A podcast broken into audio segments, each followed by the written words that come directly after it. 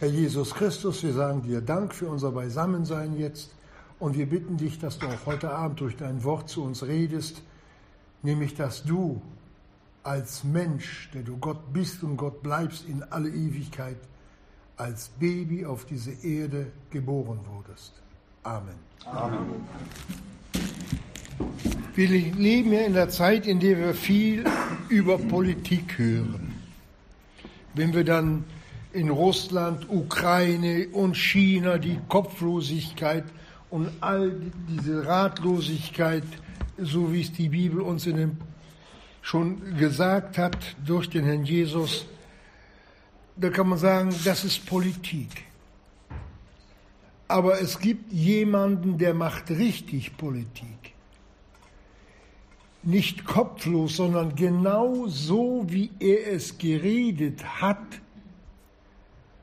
Das ist Gott, der die Gedanken der Menschen, selbst der Könige, lenkt wie Wasserbäche. Die müssen dahin denken.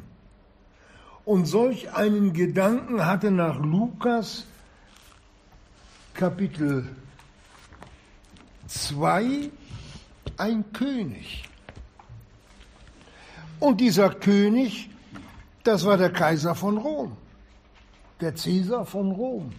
Da lesen wir, es geschah aber in jenen Tagen, dass eine Verordnung vom Kaiser Augustus ausging, den ganzen Erdkreis einzuschreiben.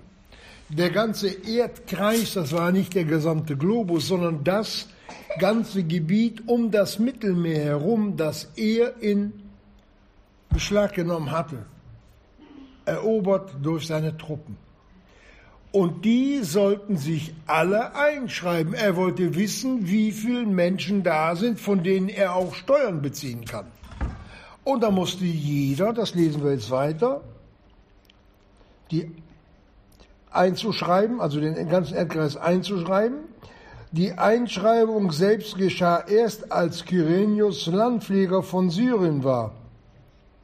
Und alle gingen hin, um sich einschreiben zu lassen. Ein jeder in seine eigene Stadt.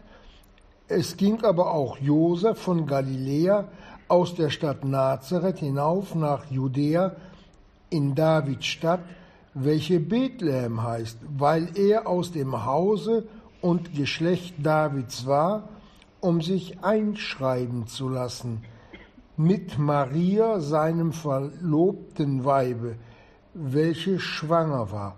Und es geschah, als sie, als sie da selbst waren, waren ihre Tage erfüllt, dass sie gebären sollte, und sie gebar ihren erstgeborenen Sohn und wickelte ihn in Windeln und legte ihm ihn in eine Krippe, weil in der Herberge kein Raum war.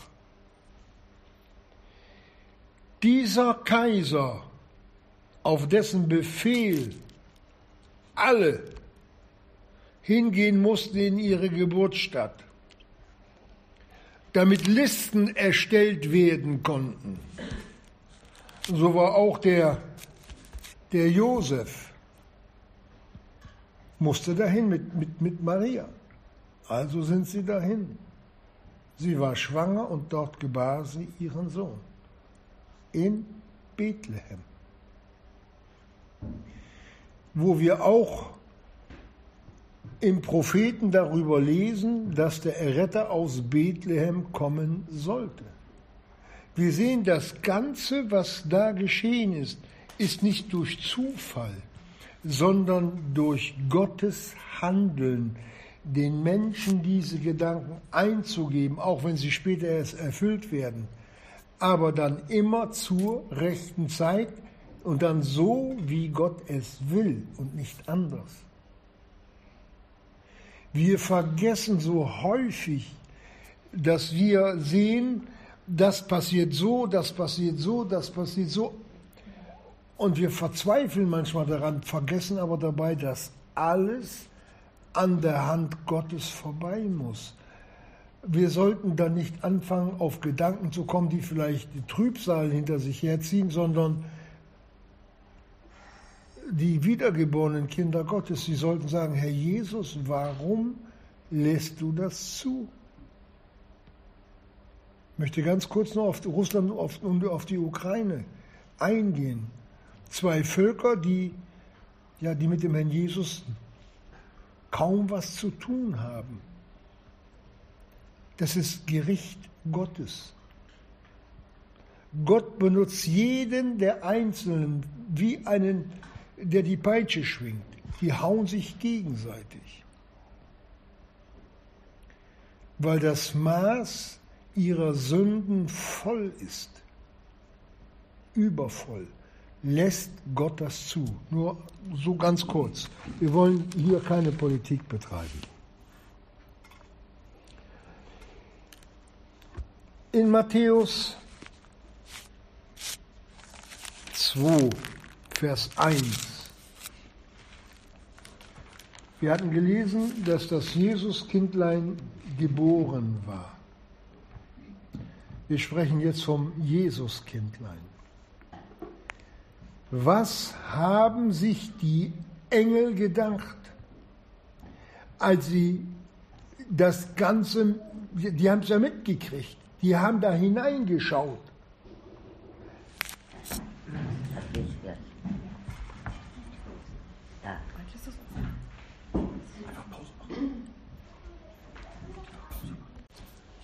Die Engel, die sehen dann ihren Schöpfer, der sie erschaffen hat durch den Hauch seines Mundes, der Sohn Gottes, als Baby dort in dieser Krippe. Was sich in deren Gedanken abgespielt hat, das wissen wir nicht. Aber das muss ja ein Zustand gewesen sein, an dem sie sich auch erstmal gewöhnen mussten. Da liegt Gott wehrlos und hilflos. Der Sohn Gottes als Mensch in Windeln, der gewickelt und gesäugt werden musste. Es ist ein Wunder. Wir vergessen einfach so häufig über all dem weihnachtlichen Trubel, dass das Geschehen ist, ja nicht äh, passiert ist, damit wir Weihnachtsfeiern halten sollen. Uns daran ergötzen an Essen und Trinken, das können wir ja.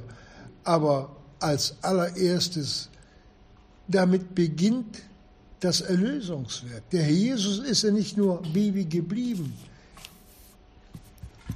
Er war Kind. Er wurde männlich. Er hatte eine Jugend. Und in der Blüte seiner Jahre ist er dann für uns ans Kreuz geschlagen worden, um dann aufzuerstehen. Dass wir erkennen, dass er über allem die Macht hat, im Himmel wie auch auf der Erde. Es gibt keinen, es gibt keinen Bereich, und wenn er nur ein Millimeter groß wäre, an dem er nicht alle Zeit seine Macht ausüben kann. Gibt es nicht.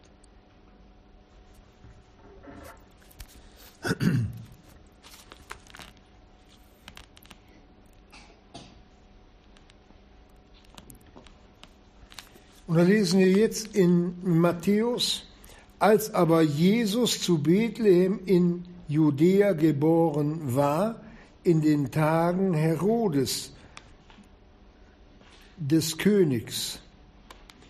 Herodes war ein einer von den Herodianern, die stammten von Esau ab, Geschlecht Esaus, die damals auch nicht als Israel ausgezogen war aus Ägypten, ihnen durch, also Wegerecht gegeben hatte. Sie mussten einen großen Umweg machen wegen dieser bösen Gesinnung. Und so war diese Gesinnung auch in den Tagen, als der Herodes nun aus Gnaden Roms einen Teil Israel beherrschen durfte, war die Gesinnung genauso böse wie in den Tagen nach dem Auszug Israels aus Ägypten, als sie ihn gewährt hatten, Recht zu geben. Und da sagt die Schrift, und siehe, Da kamen Magier vom Morgenlande nach Jerusalem. Magier. Wir werden da gleich noch mehr drüber hören. Das waren Menschen, die zauberkundig waren, die in den ja in, in finsteren Sachen romantierten, die Zeiten und Zeitpunkte zu erforschen suchten, um auch Macht über andere Menschen zu haben, die oft an den Königshöfen dienten als, ja, als Ratgeber nach den Sterndeutungen und über all den okkulten Dingen, die man damals trieb, wie sie auch heute in der Obrigkeit noch sehr, sehr üblich sind. Und diese Ratgeber der Finsternis, die kamen nach Jerusalem und sprachen, wo ist der König der Juden, der geboren, werden, ist, geboren worden ist? Denn wir haben seinen Stern im Morgenland gesehen und sind gekommen, ihm zu huldigen. Huldigung heißt sich vor jemanden niederwerfen, weil er so hoch ist von seinem Stand her. Und wenn wir die bessere Übersetzung lesen, dann heißt das nicht huldigen, sondern um ihn anzubeten. Da kann man nur fragen, was haben die gewusst? Was haben die gewusst, was wir heute im christlichen Abendland nicht mehr wissen? Dass der Sohn Gottes angebetet gehört. Und das haben die nicht nur so aus purer Neugierde gemacht, dass sie da hergezogen sind, um nach Jerusalem zu kommen. Das war eine beschwerliche Reise. Und die hatten die hatten ja keine Hotels mit, kein Wohnwagen, kein, kein, kein, kein Reisemobil. Die schliefen draußen, wenn es keine Herberge gab. Also die haben sich richtig was vorgenommen. Sie kommen und fragen, wo ist der König der Juden, der geboren werden soll? Ja, welcher König denn? Welcher König? Und das spricht sich rum, das geht bis an den Hof des Herodes. Ein König? König bin ich. Was wollen die hier? Die Ausländer. Die machen hier das ganze, ganze Jerusalem, äh, stellen die auf den Kopf. Die, die, die, die Leute drehen ja langsam durch. Es ist Unruhe.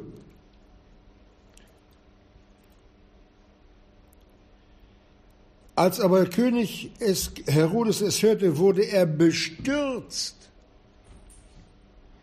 Und diese Bestürzung, die tut sich dann in, in, in Mordlust ausarten. Also und ganz Jerusalem wurde auch bestürzt. Und er versammelte alle hohen Priester und Schriftgelehrten des Volkes und erkundigte sich bei ihnen, jetzt pass mal auf, was er wusste, wo der Christus geboren werden sollte, der wusste, dass der Messias angekündigt war. Er fragt nicht nach dem König, wo der Christus, der Sohn Gottes, geboren werden sollte. Sie aber sagten ihm zu Bethlehem in Judäa. Denn also steht durch den Propheten geschrieben, und du Bethlehem, Land Juda, bist keineswegs die geringste unter den Fürsten Judas, denn aus dir wird der, der Führer hervorgehen, der mein Volk Israel weiden wird. Das haben die dem auch noch gesagt dass der, der nun geboren worden ist, der Führer in Israel wird. Ach du liebe Zeit, was kommt denn da auf mich zu? Der stürzt mich vielleicht noch vom Thron.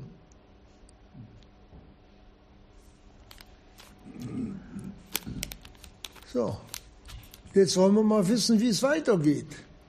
Und da heißt es, dann berief Herodes die Magier heimlich und erforschte genau von ihnen die Zeit der Erscheinung des Sternes. Und er sandte sie nach Bethlehem und sprach, ziehet hin und forschet, forschet genau nach dem Kindlein. Wenn ihr es aber gefunden habt, so berichtet es mir, damit auch ich komme und ihm huldige, anbete. Hier sehen wir diese Gesinnung mit frommen Worten verdeckt. Schön, dass bei Gott alles offenbar ist.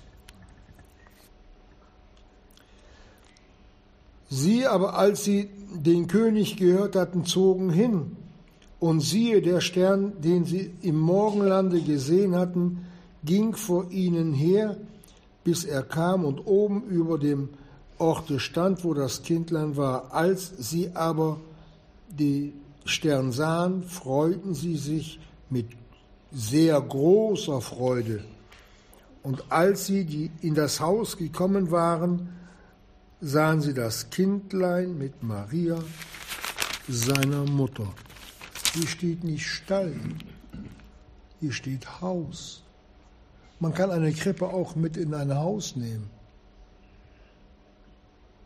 als Kinderbettchen. Wenn man dann über den Weihnachtsmarkt geht und dann den Stall sieht, der nach einer Seite offen ist und den Esel und die kleinen Lämmlein da sieht und dazwischen das Jesuskind. Naja, das ist alles so ein klebriger Kram. Gottes Wort redet anders. Da sahen sie die Mutter die Maria mit dem Kinde. Und sie fielen nieder und huldigten ihm. Schon als Kleinkind, als frisch geborenes Kind, hat es Gott zugelassen, dass man diesem Jesuskind die Huldigung brachte. Denn es steht geschrieben, und die Fülle der Gottheit wohnte in ihm leibhaftig, danach Gott. Nicht das Christkindchen und das Jesuskindlein, natürlich war es ein Baby, aber danach Gott. Und die geben uns Aufschluss, dass es nach dem Willen Gottes war, ihm diese Huldigung, die Anbetung zu bringen. Auch wenn es in dem Haus vielleicht nicht so, so, so reich zuging, wir wissen ja nicht, wie es in dem Hause war. Aber ihr Ziel war nicht das Haus, das Ziel war nicht Josef, das Ziel war auch nicht die Maria, das Ziel war das Jesuskind.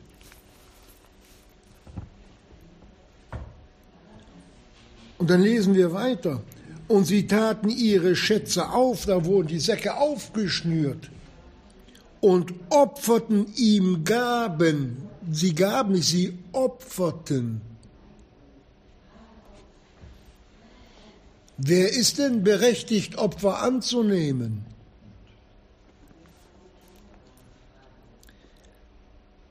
Sie gaben Gold, und Weihrauch und Myrrhe, das waren königliche Gaben, die auf einen König genau hinwiesen.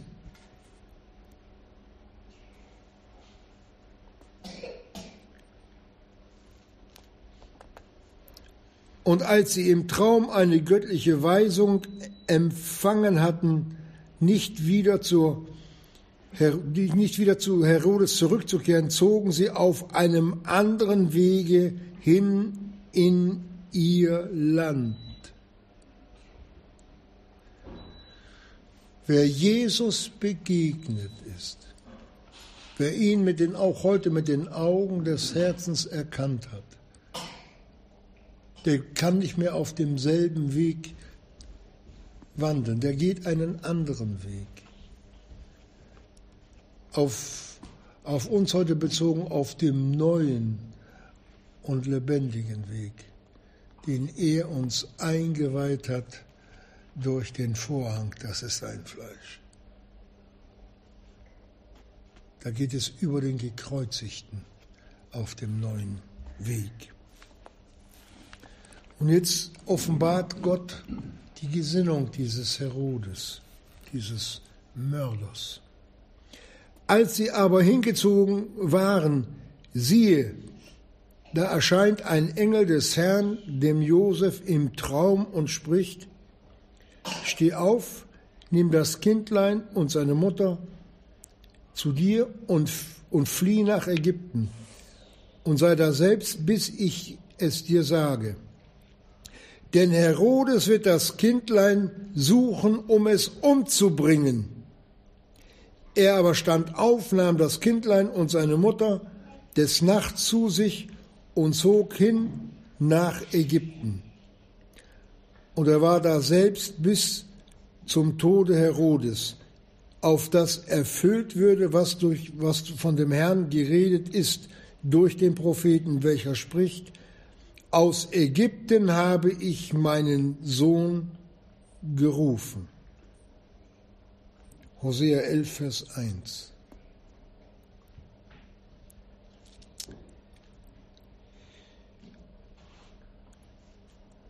Wir lesen weiter. Und als da ergrimmte Herodes sehr, weil die, die, diese äh, Magier nicht mehr für ihn habhaft waren, als er sah, dass er von den Magiern hintergangen worden war und, und er sandte hin und ließ alle Knaben töten, die in Bethlehem und in allen seinen Grenzen waren, von zwei Jahren und darunter, nach der Zeit, die er von den Magiern genau erforscht hatte. Da wurde erfüllt, was durch den Propheten Jeremia geredet ist, welcher spricht, eine Stimme ist in Rama gehört worden, weinen und viel Wehklagen. Rahel beweint ihre Kinder. Und sie wollte sich nicht trösten lassen, weil sie nicht mehr sind. Wir sehen, wie weit Gott schon im Alten Testament vorausgeschickt hatte, vorausbestimmt hatte, was alles geschehen würde, weil Gott, für ihn gibt es keine Zeit. Es ist ein ewiges Jetzt und heute. Aber wir wollen noch ein wenig, noch zwei Bibelstellen wollen wir noch lesen.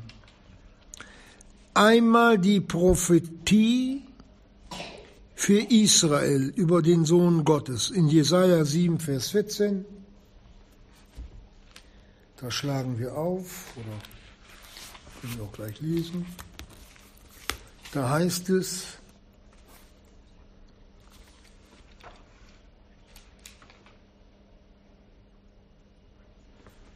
Warum wird er. Ach so. Darum wird der Herr selbst euch ein Zeichen geben, also Israel, ne? Siehe, die Jungfrau wird schwanger werden und einen Sohn gebären und wird seinen Namen Immanuel heißen. Er wird seinen Namen Immanuel heißen. Das heißt, wörtlich übersetzt, Gott mit uns. Und genau dieses Wort hat der Herr Jesus in Matthäus 28 seinen Jüngern auch gesagt. Siehe, ich bin bei euch alle Tage bis an der Weltende. Gott mit uns und siehe, ich bin bei euch alle Tage bis an der Weltende.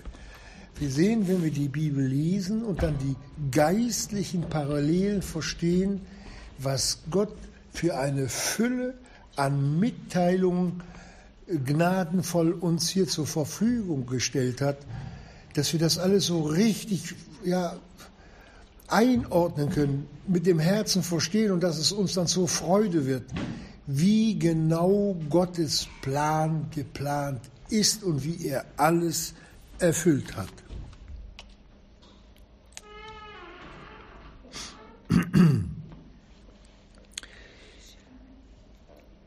Wir wollen einmal noch die Prophetie, eben war es für Israel, wir könnten auch noch mehr Bibelstellen zu nehmen, aber wir wollen ja auch noch was essen, soll ja nicht allzu lange dauern. Den vierten Mose Kapitel 23 lesen.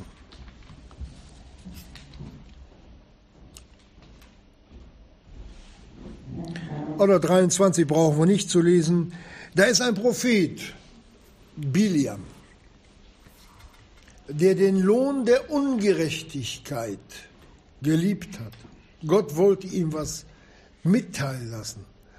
Aber dieser Mann, der wand sich auch wie eine Schlange. Und das Wunderbare, der Sohn Gottes in Engelgestalt als Engel Jehovas, das ist der Sohn Gottes, er wehrt diesen Propheten, bringt ihn zurecht. Der Sohn Gottes steht mit gezücktem Schwert vor ihm. Der Esel, auf dem dieser Biliam saß, der fiel zu Boden und der hat sein, da hat er seinen Esel verdroschen. Und der Esel musste ihm dann dreimal ansprechen, bis der ein bisschen wach wurde, dieser Biliam dass es mit ihm da etwas nicht stimmt oder in Ordnung ist. Und nachdem ihm der Sohn Gottes angeredet hat und er sich Erbuße darüber getan hat, dass er so ungerecht ist, da darf er das, was wir nun lesen in 4. Mose 24, Vers 15 dann aus dem Munde des Biliam vernehmen. Er sagt, es spricht Biliam, der Sohn Beos, und es spricht der Mann geöffneten Auges, weil der Sohn Gottes ihm die Augen geöffnet hat über ihn selbst, wie verwerflich er gehandelt hat und er dann darüber Buße getan hat. Und dann darf er das aussprechen, was dann später diese Magier aus dem Morgenland weitersagen. Er sagt, ich, ich sehe ihn, aber nicht jetzt. Ich schaue ihn, aber nicht jetzt, also später. Es tritt hervor ein Stern aus Jakob und ein Zepter erhebt sich aus Israel und zerschlägt die Seite Moabs und zerschlägt alle Söhne der, des Getümmels. Dieser Biliam hat das Wort, das Gott ihm gegeben hat, weitergesagt oder aufgeschrieben. Und es ist dann in der Zeit hindurch dort aus dem Land, wo die gewohnt haben, weitergegeben worden, weitergegeben worden. Und diese Magier sehen jetzt diesen Stern nach Jahrhunderten. Das ist so. Wir machen uns auf. Denn das hat ja der große Prophet Biliam geredet der von sich redet, ein Mann geöffneten Augens, dem Gott die Augen aufgemacht hat. Wir gehen und suchen diesen König. Zepter ist mit Königtum verbunden und Macht. und dann sind die dahin. Nur eines müssen wir auch noch wissen. Sie haben den Stern gesehen. Aber war das ein normaler Stern? Werden nicht auch Engel als Sterne bezeichnet? Denn als sie von Jerusalem das letzte Stück nach Bethlehem gehen, da heißt es, da ging der Stern vor ihnen her. Ich frage mich nur, ob der Mars Beine hat. Das waren Wirkungen Gottes, um die dahin zu führen. Das, das, das kann ein großer Engel gewesen sein, der ihnen den Weg erleuchtet gewiesen hat. Und seit wann bleiben denn einfach mal so Sterne stehen? Genau über dieses Gebäude, wo das Jesuskind nun lag, Gott geoffenbart im Fleische, da blieb der Stern stehen. Tja, wir sehen diese Sterne ne, mit dem großen Schweif da hinten dran, also so war es nicht. Der hatte keine Düse zum Steuern, da kam auch kein Feuerstrahl raus. Wir wollen einmal ganz wissenschaftlich reden. Nur das Ganze ist auf einer wunderbaren Weise mitgeteilt und genauso erfüllt worden, dass Gott Mensch wird und dass Gott uns dieses große Gnadengeschenk, Jesus geoffenbart im Fleisch auf die Erde gesandt hat, als Geschenk. Und über all dem, was wir Weihnachten hören, tun und sagen und machen, sollten wir das Gottesgeschenk, den Herrn Jesus, dass er für uns geboren wurde, auch als allererstes in unseren Herzen tragen und haben. Das andere, das Essen und das Trinken, so schön es sein mag, ist auch in Ordnung, aber dass wir unseren Heiland nicht vergessen. Denn er ist ja nicht gekommen, damit wir fröhliche Weihnachten sagen sollen oder können, sondern die Enderfüllung seines Kommens war sein Leiden und sein Sterben am Kreuz. Natürlich gehört seine Auferstehung auch dazu. Und wenn wir uns heute Abend erfreuen sollten, dann sollte die Freude dann dahin gehen, dass wir sagen können, Herr Jesus, wir danken dir, dass du uns erlöst hast, dass du auf diese Erde gekommen bist. Und himmlischer Vater, du, dass du dieses große Geschenk, das Gnadengeschenk deines Sohnes zu uns gesandt hast. Wir wissen, die Bibel redet nicht über das Datum, der Geburt unseres Herrn Jesus. Die Russen feiern im Januar, da habe ich gedacht, wie sind die dumm? Dumm war ich, denn der Herr Jesus hat uns kein Geburtsdatum mitgegeben. Auf jeden Fall ist es nicht der 24. Dezember, aber, jetzt kommt das Aber. Die Bibel sagt, das ist unsere Freiheit. Der eine hält diesen Tag hoch, der andere jenen Tag. Und wenn wir heute, was für Datum haben wir heute? am 15. nun diese Weihnachtsfeier machen, hätten wir es auch am 12., hätten es auch am 1. Oktober machen können. Wichtig ist, dass der Herr Jesus im Mittelpunkt steht. Amen.